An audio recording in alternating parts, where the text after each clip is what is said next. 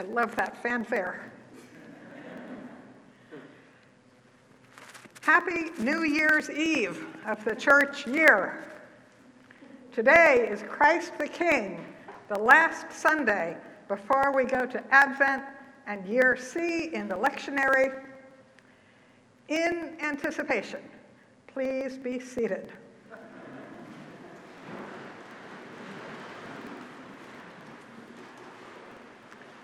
You may be wondering, I hope you are wondering, what is the kingdom that we celebrate on Christ the King Sunday? I expect you all know it is not a political entity or human territory at all. The letter to the Romans says the kingdom of God is righteousness and peace and joy in the Holy Spirit. The Gospel of Mark says disciples were given the secret, the mystery, mystery of the kingdom. But for us outside, we only get it in parables.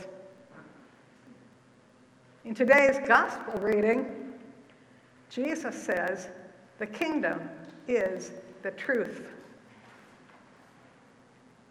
I want to convey the truth and the dream of the kingdom using imagination rather than analytical decoding, because Christ's kingdom is not actually available through logic. I had a powerful experience of this otherworldly realm in my freshman year in college. This was in 1963 before hippies, barely beyond beatniks. I lived in a residence that was a converted manor type house, and it was up a hill away from the main campus. And the group of women, the wonderful group of women who lived there that year, were inching toward the new age. We wore black tights we let our hair grow long. One night, in, in the late fall, I was feeling unusually exhilarated because I had been reading from Genesis for my Western Civ course. I needed to do something expressive. I had to. So I, I climbed out the second story window did, under the forbidden fire escape. It was cold, but I had a coat. From where I was, no house lights showed. I lay back and gazed up into the stars. The stars were bright. Suddenly, I was falling upward into those stars.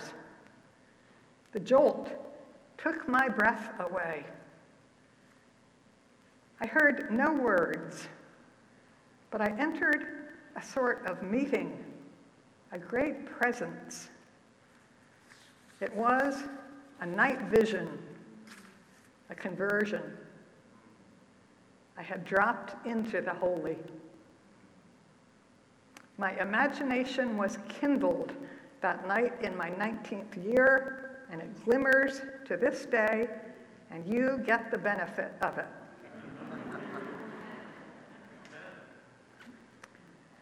the kingdom of God is laid out before us today in three marvelous lessons. The vision in Daniel is like a psychedelic panorama of a celestial throne room a fantasia of rippling color and splendor. To enter this kingdom space, it may help you, it may, to close your eyes and breathe it in. That throne is in fiery flames. Kind of see it in your mind's eye. And its wheels are burning fire A stream of fire issues and flows from the Ancient One's presence. A thousand thousands serve him, and ten thousands times ten thousands attend him, away more than the eye can see, forever. You can hear that music if you let your imagination go, as if Tyrone and the choir were giving their ultimate fanfare.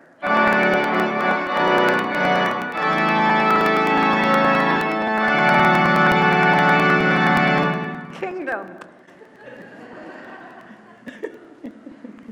and this must be a real picture because Ezekiel saw it too.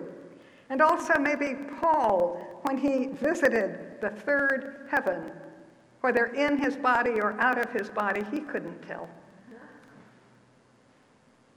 Into this throne room, coming with the clouds of heaven, enters one like a human being. Daniel couldn't have known, but we know this is Jesus.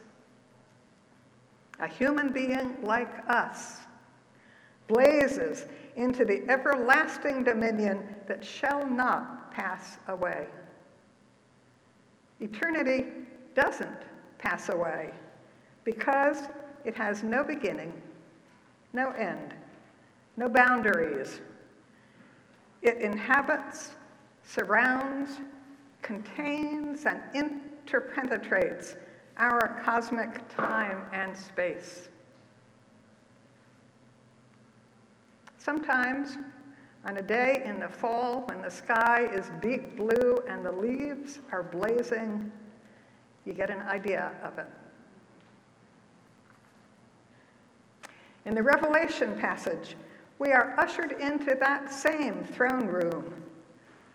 Jesus enters it with clouds of heaven, just as he did in the Daniel passage Jesus is now known as the firstborn of the dead, the faithful witness, and the ruler of the kings of the earth. Jesus is the one who loves us and freed us from our sins by his blood. In this throne room, Jesus has made us to be his kingdom. He knows we can be priests that serve God, his Father, and his Lord. To Jesus, in this throne room, belong the glory and dominion forever. And in this throne room, every eye will see him, every eye, no matter what their life has been like. All who have pierced Jesus by denying that we have seen him hungry or thirsty or naked or in prison, and seeing did not relieve his suffering. We will see him and wail, and then, if we choose, we fall into the divine loving arms of redemption.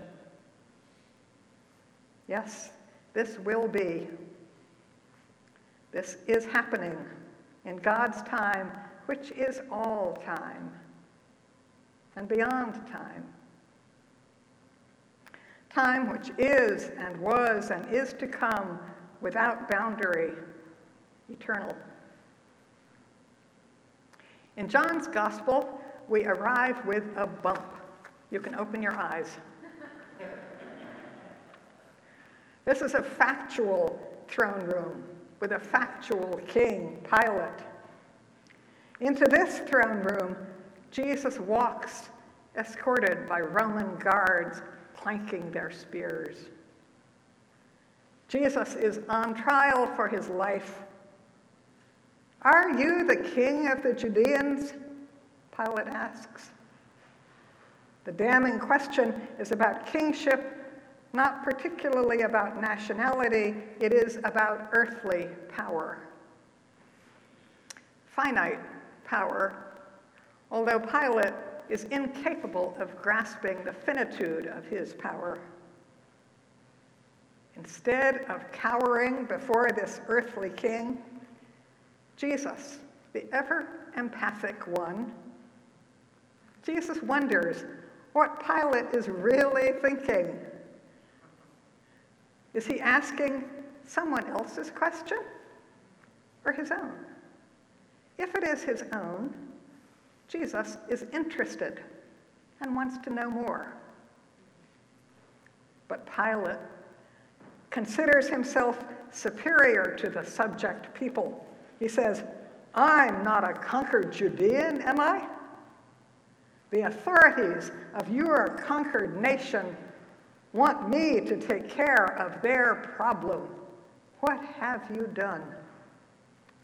What makes them think you are so important?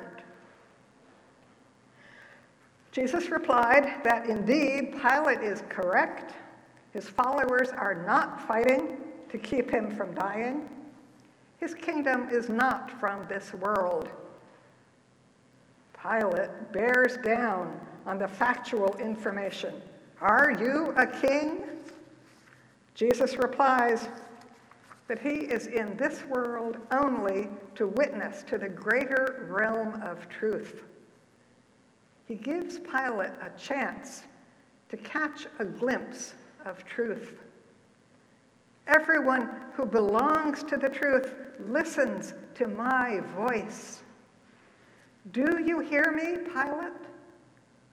Do you hear me, world? I am the way, the truth, and the life. Come to me. So we must look now at our own lives and imagine what Jesus will ask us. May we seek the kingdom in this mortal life in which all have access to good schools, nourishing food, secure homes, satisfying work with living wages. In this world, where when we come face to face with every other human being, we convey dignity and respect as though we have just arisen from our baptismal immersion. And if we are fortunate, in our piece of the kingdom, we will have the music of the choir's greatest fanfare to rejoice us.